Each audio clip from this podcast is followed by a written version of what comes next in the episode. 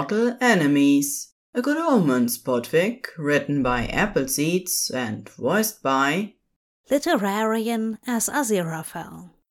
SkyAsimaru as Crowley. and Djapchan as narrator. Summary Aziraphale is a supervillain who keeps failing to destroy the world. Crowley is the hero who keeps letting him get away, inevitably ending up back in his clutches. Perhaps there's more going on here than just complete ineptitude? After all, what if your mortal enemy just happens to be the one who understands you the most? Come now, my dear, you didn't really believe you could defeat me, did you? Whatever it is you're planning, you won't get away with it. Oh, but I think I will. Crowley had lost count of how many times he'd ended up in this position, strapped to a cold metallic table in a Aziraphale's secret underground laboratory. In a way, he admired Aziraphale's tenacity. Once a sweet, handsome, beside the point, aspiring magician, Aziraphale had been seeking vengeance on humanity ever since his beloved fluffy white rabbit Harry had been eaten by a four-headed hellhound created by the toxic pollution being spewed out by the world's evil capitalist industries. Having been raised in a religious family, Aziraphale, or the Avenging Angel as he has come to be known, had taken his inspiration for his revenge attempts from the Bible. After having devoted himself to getting the requisite undergraduate and master's degree, and then finally a PhD in atmospheric chemistry. After all, what evil genius do you know who doesn't have the title Doctor? The flood had failed as had the plague of locusts and the rain of fire and brimstone, which had just left the whole place smelling like rotting eggs for a while. Still, he had never given up, and neither had Crowley, everyone's favorite hero, who had taken it upon himself to thwart each of Aziraphale's evil deeds. Aziraphale shuffled over to the table and rested his hand on Crowley's shoulder. How have you been, my dear? Ah, you know, and can't complain. You?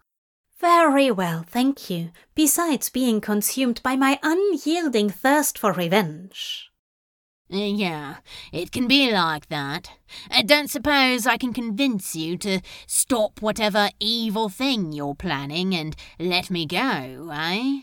Good and evil are a matter of perspective, are they not? I'm the one trying to create a better world. By wiping everybody out?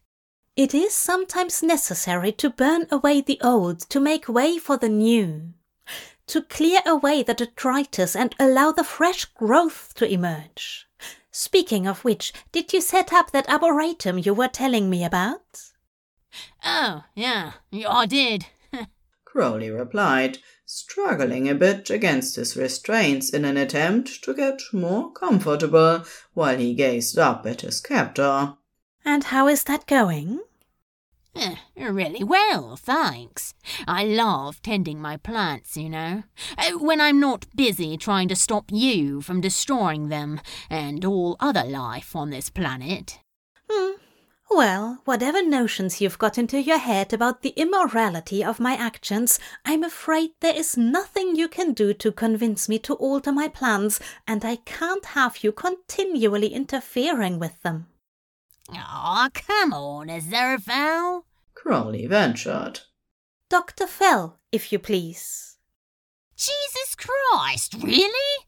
Uh, don't you think we should be on first name terms by now? I didn't sit through a grueling three and a half hour viva voce examination to have people refuse to use my title, although I suppose we have become rather familiar now, haven't we? Perhaps you would prefer me to address you as Anthony? Crowley made a low grumbling sound and averted his gaze, feeling his cheeks heating in response to the way Aziraphale said his name. Hmm, it doesn't matter what you try to do. You know I'll always stop you.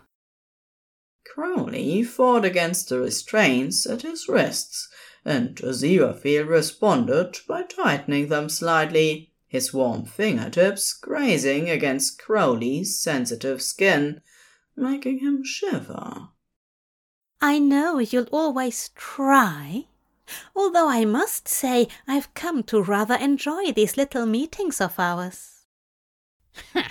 Is that why you never just kill me? Why you always tie me up and lay out all your evil plans in excruciating detail so that I'll know exactly what I need to do and when in order to thwart you? Just making polite conversation. yeah, whatever. Uh, come on, just let me go. You don't really want to destroy everything. If you did, you'd just kill me and get it over with. You know, if you wipe out all life on Earth, that includes the chef at that sushi restaurant you love, and every member of the London Symphony Orchestra. Aziraphale sighed heavily. Dramatic bastard. you just don't have the same level of foresight that I do. Everything will be much better when this is all over. So, what are you going to do? Make me lie here and watch while you destroy everything? Not at all. I may enjoy these little get togethers of ours, but I'm hardly about to give you the opportunity to break free and thwart my plans. Keeping you in close proximity to my equipment while I enact my evil plan would be foolhardy, wouldn't it? Hasn't stopped you from doing that about a million times before. Well, I have reflected on those experiences and intend to pursue a different course of action this time. Oh, yeah? What's that? I'm not telling you. Crowley raised his eyebrow. You're not? No. As you've astutely pointed out, every time I have amiably shared my plans with you, you have treacherously used that information to prevent me from carrying them out. So this time, I'm not telling you. Huh. Okay. Well, you've got me all tied up. If you're not going to brag about your evil plans, what are you planning to do? I need to stop you from interfering when the time comes, so I'm going to do something that will make you finally accept how powerful I am, something that will make you think twice before interfering with my plans in the future. Oh, and just to make you aware, I have fired Newton as my henchman, so don't get any ideas about using him to cause an unexpected system failure. Wouldn't dream of it. Got to say, though, it's about time you got rid of him. Who'd have thought someone could stop the destruction of the entire world just by attempting a disk defragmentation? Well, as I've said, you live and learn. So, what's it to be? Eternity in the deepest pit? A pit of despair, perhaps? You're gonna torture me? In a sense. Hold still for me, dear. Crowley rolled his eyes and lay his head back on the table while Aziraphale wheeled over a trolley and came to stand closely at his side. Crowley turned his head slightly to watch as the Aziraphale extracted an electrode attached to a cable from a mass of them on the trolley. He smiled sweetly and ran his fingers through Crowley's hair, which made him feel tingly all over. Crowley swallowed roughly. Aziraphale would presumably think he was rightly intimidated, which, although better than the truth, was still far from ideal. Shh, it's all right, my dear. I've invested in a state of the art set of gel free electrodes that can be attached directly to your hair. It's so lovely, I would hate to do anything to ruin it. You bought special electrodes so you wouldn't mess up my hair? And you have the nerve to call me evil. Aziraphale threaded his fingers through Crowley's hair again, a series of delicate strokes that were almost tender and reverential in nature. He looked right into Crowley's eyes, and Crowley clenched his fists, grasping at the leather restraints binding his wrists. So lovely, Aziraphale said softly. Crowley squeezed his eyes closed, gasping quietly when he felt the light pressure of Aziraphale affixing the first electrode to his scalp. what are you doing? Crowley tried, asking again. You'll have to just wait and see. Crowley glared at him. Ah, don't give me that crap. Aziraphale chuckled and continued fixing the electrodes, his close proximity and gentle touch making Crowley's pulse accelerate. He released a shuddering breath, and Aziraphale tenderly cupped his cheek. It's all right. You'll learn your lesson as I have learned mine, and we can both move forward. Uh, why do you want to scan my brain? You don't give up, do you? Look who's talking. Aziraphale fixed the last electrode into position and stepped away with a proud smile on his face, pressing a button to boot up the device to which the electrodes were attached. All right. Since there's no possible way for you to escape or to stop me, I'll tell you. Crowley snorted a laugh and then hurriedly cleared his throat. Eh, sorry, eh, sorry, I'm sorry. That's totally not funny. Um, eh, carry on? Aziraphale sighed dramatically again and turned the device around so that Crowley could see the screen. This device will scan your brain and identify everyone you love. When I press the big red button, it will show me where they are in the world so that my targeted missiles can seek them out and destroy them as punishment for your incessant interference. Crowley's eyes widened with horror, and he reflexively tried to sit up, being forced back down against the metal table by the restraints. Uh, no! Uh, no, no, no, no, no! Uh, don't press that button! Uh, don't do it! Uh, shit! Fuck! Shitting hell! Fuck! As Aziraphale threw his head back and laughed. An evil supervillain, ha ha ha ha ha, kind of laugh. Oh, how far we've come! Who would have thought that the almighty Anthony Crowley, would be savior of all humanity, could be brought down by something as soft and fluffy as love? Crowley's heart was pounding in his chest. Uh, look, seriously, Aziraphale, uh, Dr. Fell, uh, do not press that button. You really don't want to do this. Aziraphale slammed his palm down on the big red button. Crowley cringed violently.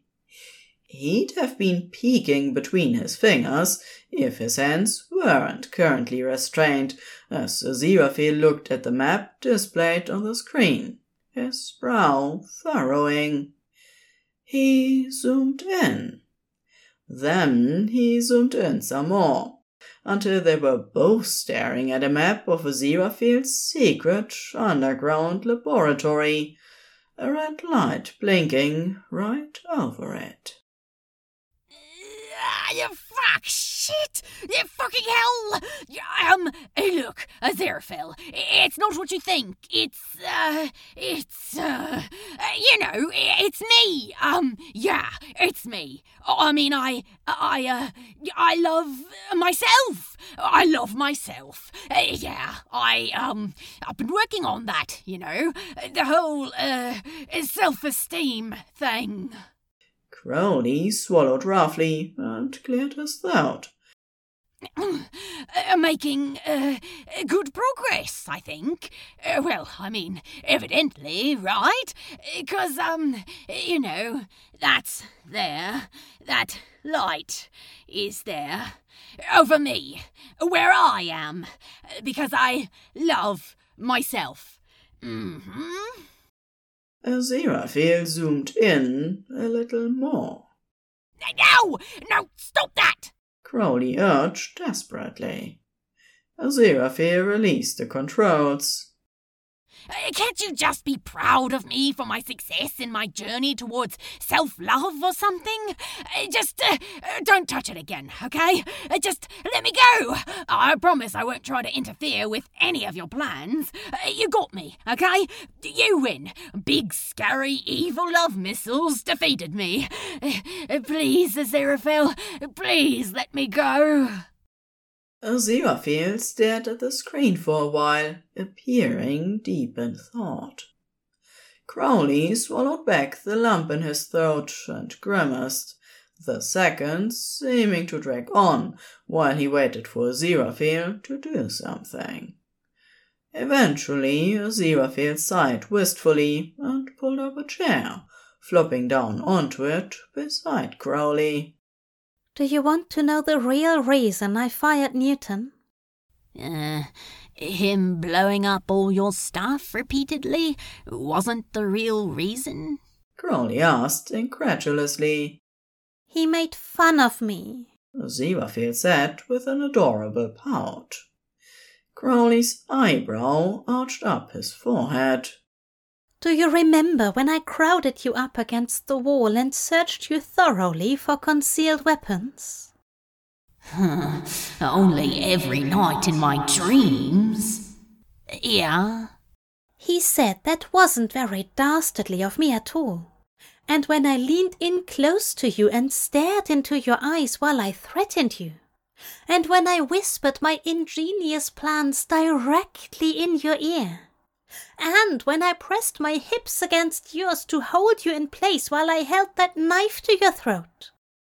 He said that those things weren't at all intimidating and threatening as I'd intended. He said they were actually rather. What? Homoerotic. Crowley gasped with shock. Ah! That bastard! Yes, I know. Thank you.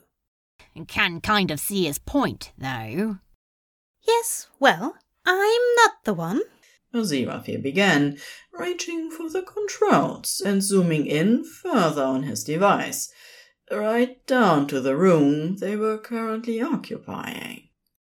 What? That's me! I told you it's me! Aziraphale sighed heavily again.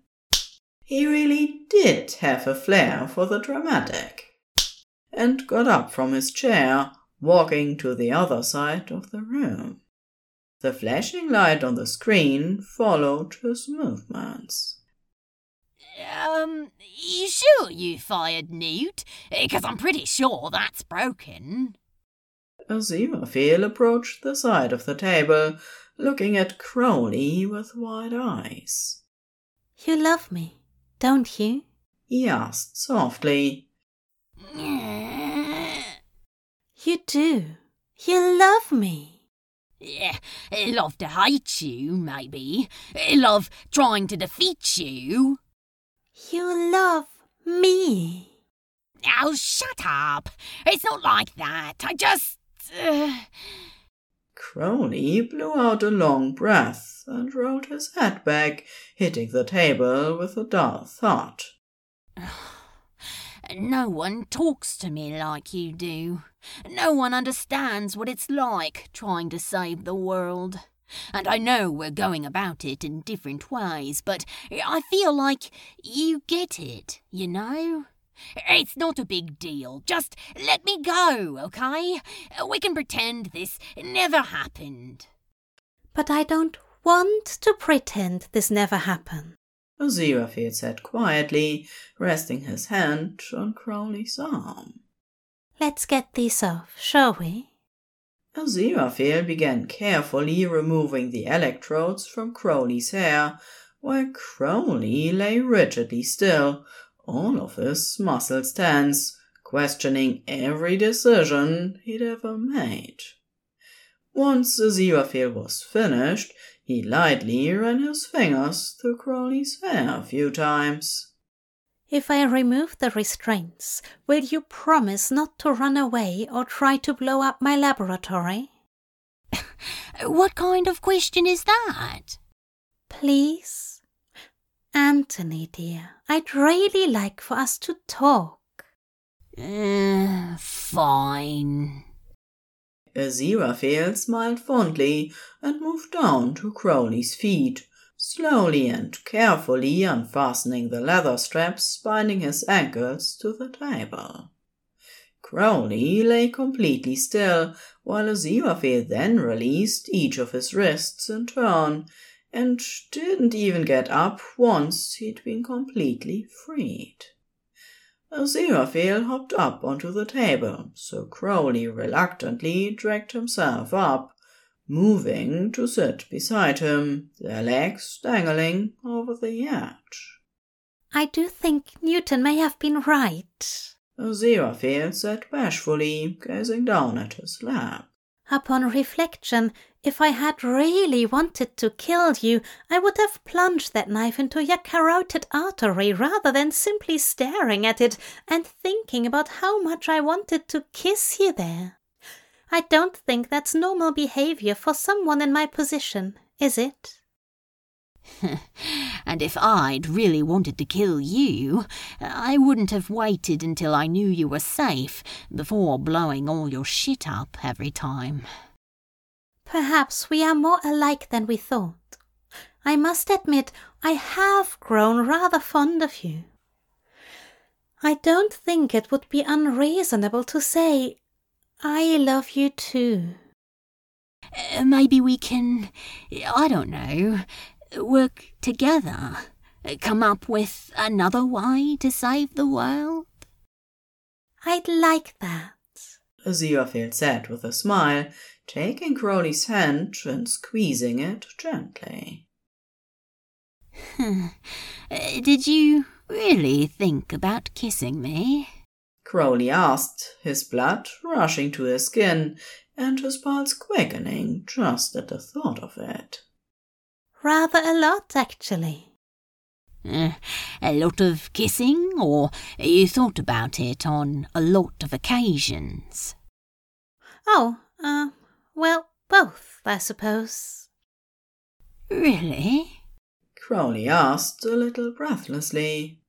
They were gazing into each other's eyes now, and Crowley's heart was racing faster than it had been during the most daring of his escapes from Aziraphale's clutches. At least, he thought they'd been daring at the time. Apparently, Aziraphale had just been letting him go. He wouldn't tell anyone back home that, though, and right now in Aziraphale's clutches was exactly where he wanted to be. you could kiss me now, if you want. A thrill shiver raced down Crowley's spine as Aziraphale tenderly cradled his jaw and leaned in close, softly brushing their lips together. Crowley tucked him closer, winding his fingers in Aziraphale's soft blonde curls as he returned the kiss, which rapidly built into something more fervent and desperate. Oh, fuck. You feel amazing. I've wanted to do this for longer than I can remember. Crowley whispered against Aziraphale's lips. So have I. I should never have insisted you wear that tight black wetsuit when I lowered you into the shark tank. yeah, I thought that was weird. Crowley responded before Aziraphale claimed his lips again, pushing him to lie back on the metal table. It wasn't the most comfortable surface to be doing this, but Crowley had other things on his mind right now. I was actually worried you would try to escape while I left you alone in the changing room. it wouldn't have been very heroic, would it? Besides, then I wouldn't have been able to show off how hot I looked in that thing. You really did. It's no wonder I fumbled the controls. I have you in my grasp now, though, don't I? Not yet, but you can if you want. Crowley drawled. Uh, don't suppose you've got somewhere more comfortable we could do this, have you? What about the shark tank? I turned it into a jacuzzi after you escaped. Huh, a jacuzzi, eh? Will I get to see you in one of those wetsuits? I was planning to wear rather less than that, unless you have any objections. Crowley made a very approving sound and drew Aziraphale into another kiss. No objections from me. Uh, saving the world can wait a few hours, I think. Don't you? Or a few days, perhaps? Works for me. Uh, go on then. Lead me deeper into your secret lair. Crowley said with a wink, lifting himself up and hopping off the table. Is that innuendo? Aziraphale asked, gesturing for him to head out of the laboratory into the corridor. Uh, no? Oh, it's just I remember you saying things about penetrating my fortress and breaching my secret passageway. okay, well, maybe that was innuendo. Oh, Aziraphale laughed and started walking a little closer to him, their arms brushing together with every stride. Although you're the one who was talking about a love missile going off. They walked in silence for a moment before Aziraphale gently clasped Crowley's hand in his own. Thank you, he said sincerely for always coming back, I mean. I fear I would have been very lonely were it not for you. How could I possibly have stayed away? You're not the avenging angel to me. You're just my angel. Aziraphale abruptly stopped walking, turning to Crowley and looking at him with such intense affection that Crowley's heart felt like it might burst. He couldn't believe this was happening, the most secret of his fantasies actually coming true. And he knew that at some point, as always, he'd find himself back on that metal table with those leather restraints around his wrists. Only this time he had a feeling it was going to be a lot more fun. The end.